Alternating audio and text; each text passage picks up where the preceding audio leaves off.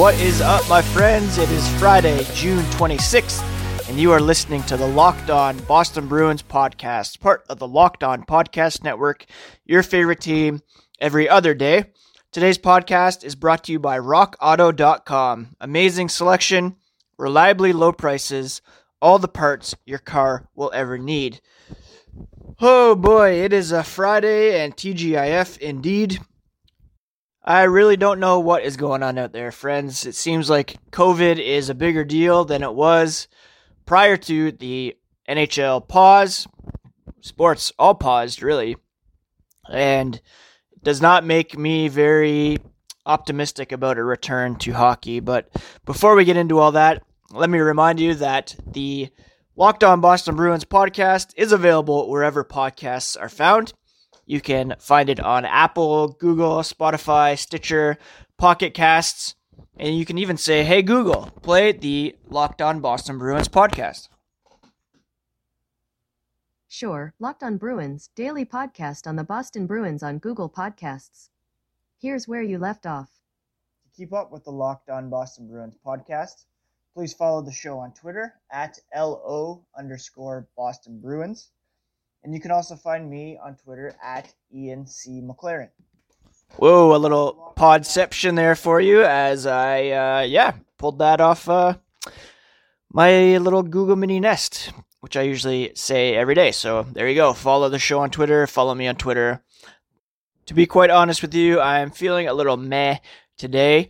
Uh, for those of you who know kind of my story and what's been going on with my family over the last few years, my wife underwent cancer treatment a few years ago, and once a month she has to go to the hospital for a, a monthly dose of uh, some medication, which kind of knocks her out for Friday night and most of Saturday. So, um, yeah, it's a, a reminder of what we've been through. Also, a reminder that she is doing well and that this is a uh, something that needs to be done in order to keep that a reality. So, um, yeah, if you could send some positive vibes to the McLaren family this weekend, that would be much appreciated. I mentioned the uh, NHL's return to play plan continues to move forward despite high levels of COVID 19 resurgence, specifically in the States. There's a bit of a bump up here in Ontario as well. Vancouver has been wiped off as a hub city because of concerns over uh, asymptomatic players being able to remain, uh, you know, out there with the possibility of spreading that out. And BC health officials weren't in agreement with that. It's something that it looks like maybe Toronto would be okay with and Edmonton would be okay with. I believe we're down to five possible cities now. Those two that I mentioned, as well as uh, Las Vegas, Los Angeles, and Chicago.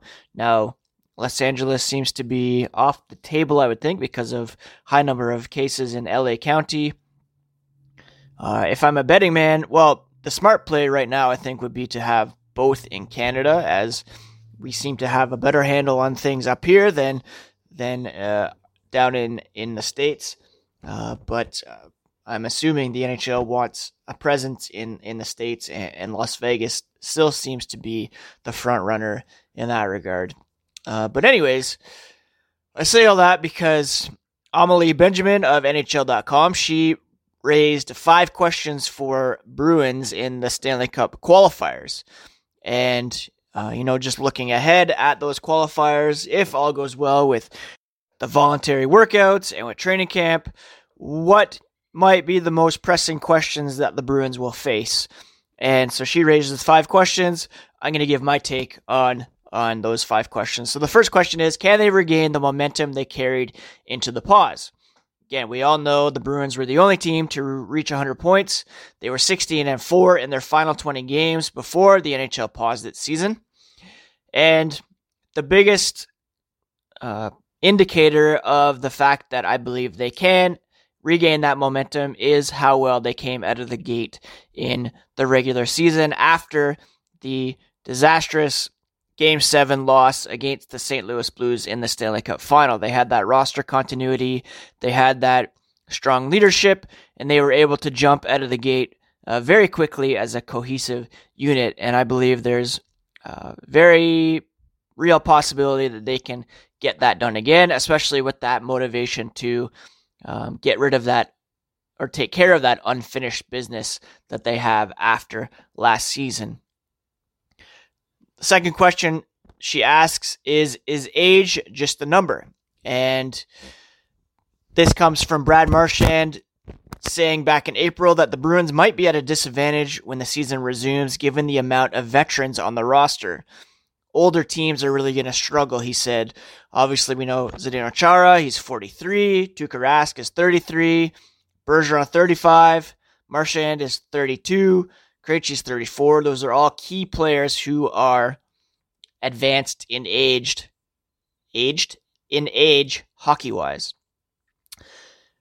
Now, I would say that the break that they've been on would help them to regain any uh, health that they not regain health, but and it's not a video game.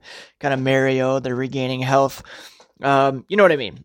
This rest will have helped them, I think, to stay fresh for the playoffs. Um, it might take them a bit longer to get up to speed, um, but that's where some of the young guys might have to step up, like a, a David Pastrnak or Jake DeBrusk, even Charlie Coyle, to help shake off that rust early. But given the work ethic of these guys, I don't think that is uh, much of a concern. Question number three Can Tuukka Rask duplicate his success from the 2019 playoffs? I said many times, and I don't think it's really up for debate, that if the Bruins had won game seven, Rask would have been the Conn Smythe Trophy winner. He had a 934 save percentage, uh, two shutouts in the playoffs. He was in the conversation for the Vezina Trophy this season, leading the NHL with a 212 goals against average. It's kind of a bogus stat, but he was second with a 929 save percentage. Uh, he is a bit of a slow starter, and that can't be the case when the Bruins come out of the out of the gate in these. Well, I mean, the qualifiers doesn't matter as much. So, you know, if he plays two of those three games, maybe shake off the rust. But he needs to be at his best really quickly, and this could be an area of concern. Now, I'm going to skip number four as um, it pertains to uh, Jake DeBrusk, and then I have a bit more to say on him. Question number five is Where do Ondrej Kase and Nick Ritchie fit? The Bruins acquired these forwards in separate trades from the Ducks ahead of the 2020 deadline. Uh, Cassidy tried to integrate them before the pause, but he didn't really land on a permanent spot for either. Kase had one assist in six games. Ritchie recorded two points in seven games. It really makes sense to put Kase on the second line with uh, David Krejci and Jake DeBrusk, while Ritchie is likely to play on a third line with Charlie Coyle and a yet to be determined uh, winger, either Anders Bjork or uh, Karson Kuhlman, I think would really give that line a boost as well. So this is a big question. I think uh, Cassidy is going to really have to find a permanent spot for those two, and those two players are going to have to uh, quickly become acclimated with those players in order to uh, get the most out of those new additions. Now, before I jump into talking about Jake DeBrusk, I just wanted to mention rockauto.com here for a moment. If you are a car enthusiast, and are looking for the best auto parts on the internet, you need to look no further than rockauto.com. Now, one reason to repair and maintain your car is to save money. That you can use that for more important things like your mortgage or weekly groceries. Why would you choose to spend 30, 50, or 100% more for the exact same auto parts at a chain store or a new car dealership? RockAuto.com is a family business serving auto parts customers online for 20 years. You can get hundreds of body parts from different manufacturers from all over the world. Best of all, their prices are always reliably low, and the same for professionals and do it yourselfers. If you go to rockauto.com to see all the parts available, write locked on in their How Did You Hear About Us box so that they know that we sent you. Amazing selection reliably low prices, all the parts your car will ever need at rockauto.com. Now, the question that I skipped over there from Amalie Benjamin, NHL.com, was Can Jake DeBrusk find his consistency? And I'll read her answer before uh, I talk more about him. She writes DeBrusk was a force in 2018 19, scoring 42 points, 27 goals, 15 assists in 68 regular season games, and 11 points in 24 playoff games, 4 goals, 7 assists. This season, his production dipped to 35 points, 19 goals, 16 assists in 65 games. More concerning, he lacked consistency and was benched several times. Side note, he was also uh, relegated to the third line in an attempt to uh, boost his production by head coach Bruce Cassidy. In April, DeBrusk said, The time away from the game has allowed him to take a step back and understand what kind of player I want to be in this league. The Bruins have been at their best when they're not relying solely on their top line for offense, and a revitalized DeBrusk would go a long way toward helping them achieve their cup aspirations. Now, I could not agree more. Jake DeBrusk is a very important player uh, for the Boston Bruins. It's actually the fifth anniversary of his selection at the NHL draft. He was selected, as we all remember, 14th overall by the Boston Bruins in that draft. That was the pick the Bruins themselves owned, and he was uh, sandwiched between Jakub Zboril, who came from the Los Angeles Kings in the trade that sent Milan Lucic and uh, to Los Angeles for Martin Jones, Sean Kuraly, and that first first round pick, which looking back is just a very sick deal for Don Sweeney. And then, of course, uh, Zach Senyshyn was drafted 15th overall in a deal with the Calgary Flames that sent Dougie Hamilton uh, to Alberta in exchange for uh, the Calgary's first round pick and Washington's second round pick in 2015. Uh, and that was used to get Jakob Forsbacka Karlsson, and Jeremy Lauzon as well. There was two second round picks in that trade. Anyways, all that to say, Jake DeBrusk has clearly been the uh, best player of that trio. Still a bit of a reach at 14, I would think, but uh, you know he's scored 62 goals at the NHL level with 58 assists for 120 points in 203 games. And as Amalie mentioned, uh, he definitely lacks that consistency. I would have liked him build on last season's success and push for 30 goals this season. Uh, as it stood, he had eight fewer goals in only three fewer games played year over year.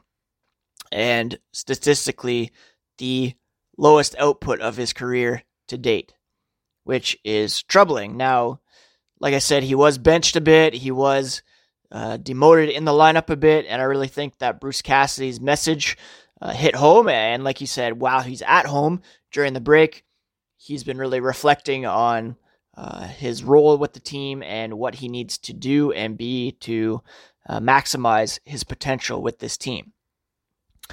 All that to say, if he can find his consistency, it's really a boon for the Bruins going forward, but he's a big question mark, and that is made even more uh, tricky to navigate moving forward since he's a restricted free agent this season. And that brings me to um, a column written a couple days ago by Joe Haggerty, who I don't always agree with, but I think he brought up something worth discussing here in that what will DeBrusk's value be this summer, and what does that mean for the Bruins? Now, obviously, from the regular season, you would think that he might be in line for a bridge deal or not pushing his salary up because of his down season.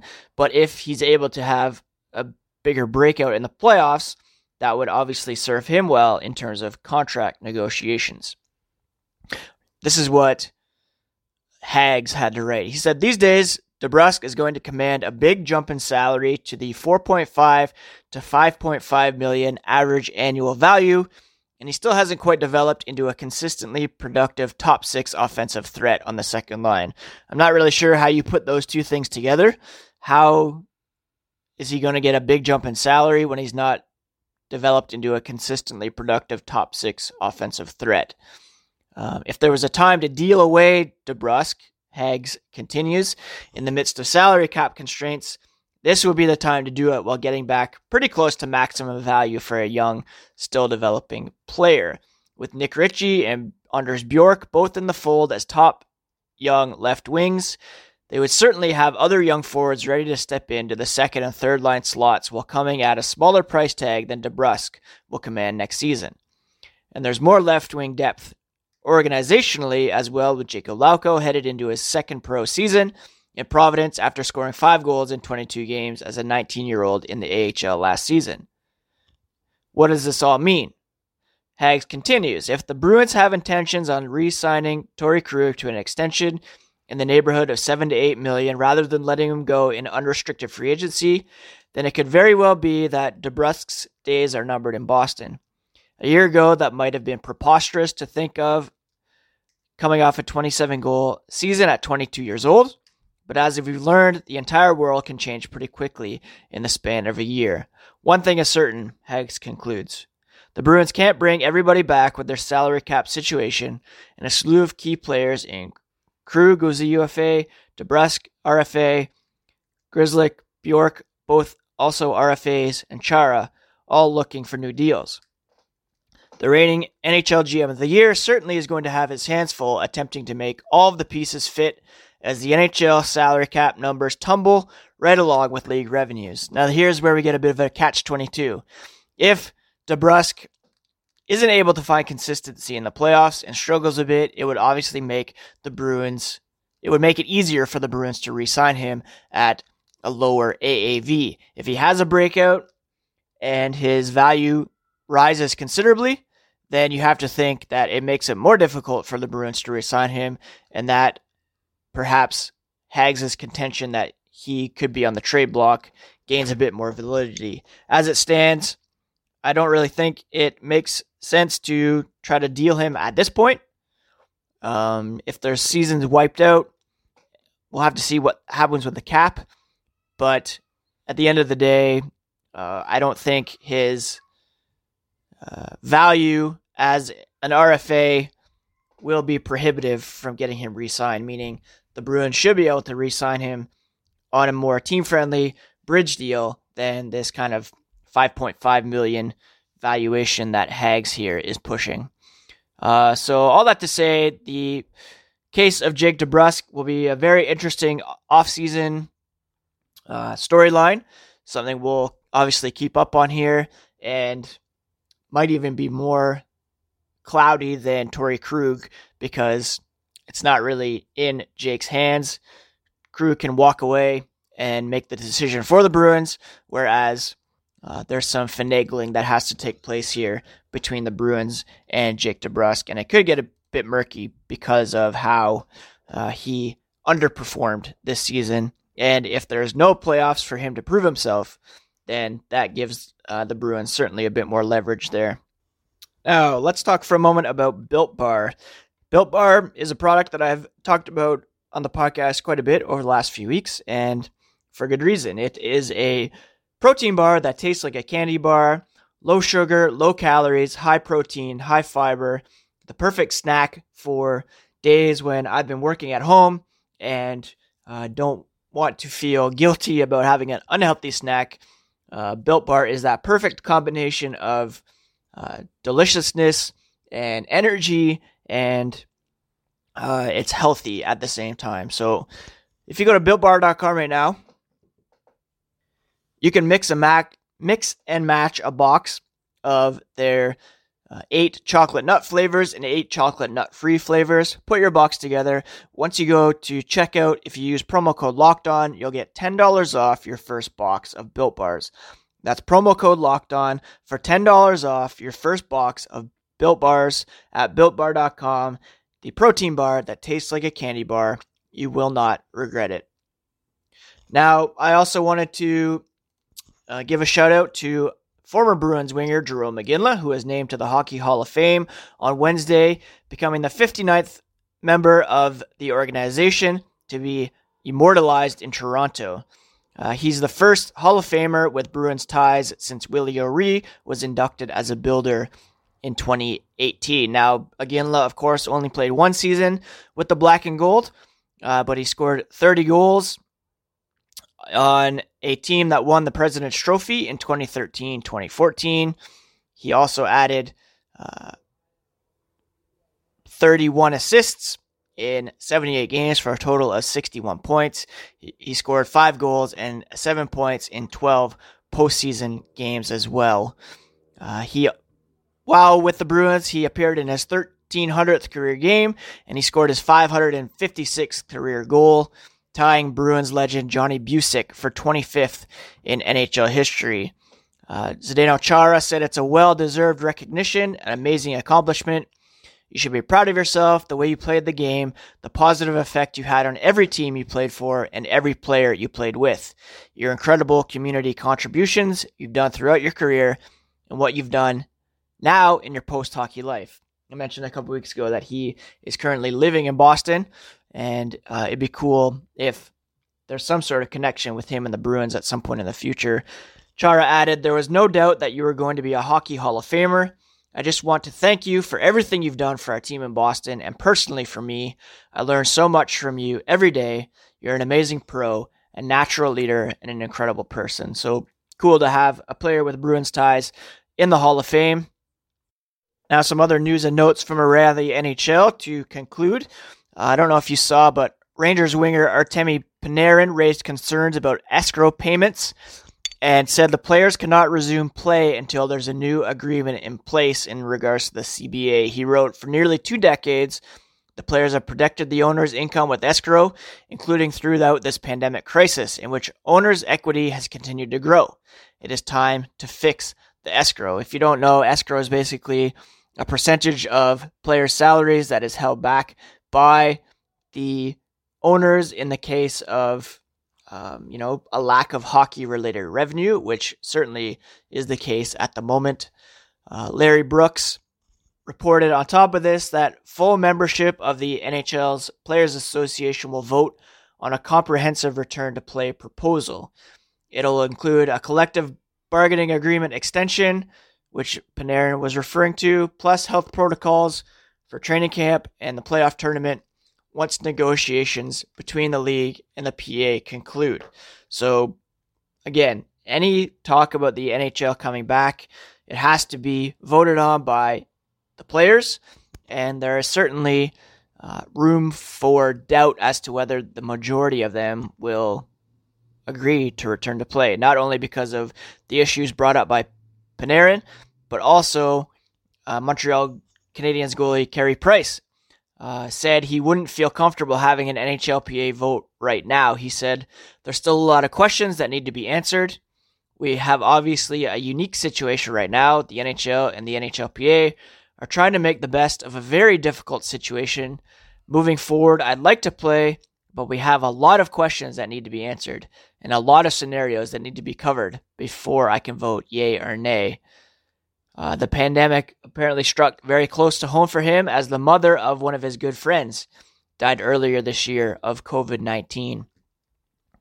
Finally, the NHL's draft lottery will take place on uh, tonight at, at 8.30 p.m., I think, Eastern Time. It's a very complicated draft lottery process, uh, but basically, the Red Wings have the best odds at getting the first overall pick, 18.5%. The Senators have second best at 13.5% and hold the San Jose Sharks pick at 11.5%. We all know that Alex Lafreniere is considered the top prospect. Quinton Byfield, I think, should be up there as well. And there's a wealth of talent, uh, which it looks like two Atlantic Division uh, rivals of our Bruins will get some pretty good talent coming up. So that's something worth keeping an eye on as well. Uh, that's pretty much it for this week's episodes of the Locked On Boston Bruins podcast. Thank you so much for tuning in. Uh, like I said, it's a bit of a rough day for me today, but I am looking forward to the weekend and some days off coming up here. Uh, I plan on hitting the beach later today, socially distanced, of course, and um, yeah, just been again enjoying uh, rewatching New Girl. I'm now on season six of that show. Uh, on season two of *Halt and Catch Fire*, season two of *Billions*, and I'm almost done *Recursion* by Blake Crouch, which will be a Netflix show at some point in the future. And it's a very, very good book, right up my alley uh, in terms of time travel and things like that. And speaking of time time travel, season three of *Dark* will appear on uh, Netflix on Saturday, and that is one of my favorite shows of all time. And I am very much uh, looking forward to seeing how that wraps up. Now, I would recommend that you check out the Locked On NHL podcast. They will also have uh, some great reaction to the draft tonight as well, so do check that out. And I hope you all have a great and safe weekend, and I will catch you again next week on the Locked On Boston Bruins podcast, part of the Locked On Podcast Network. Take care of yourselves and each other, friends. Peace.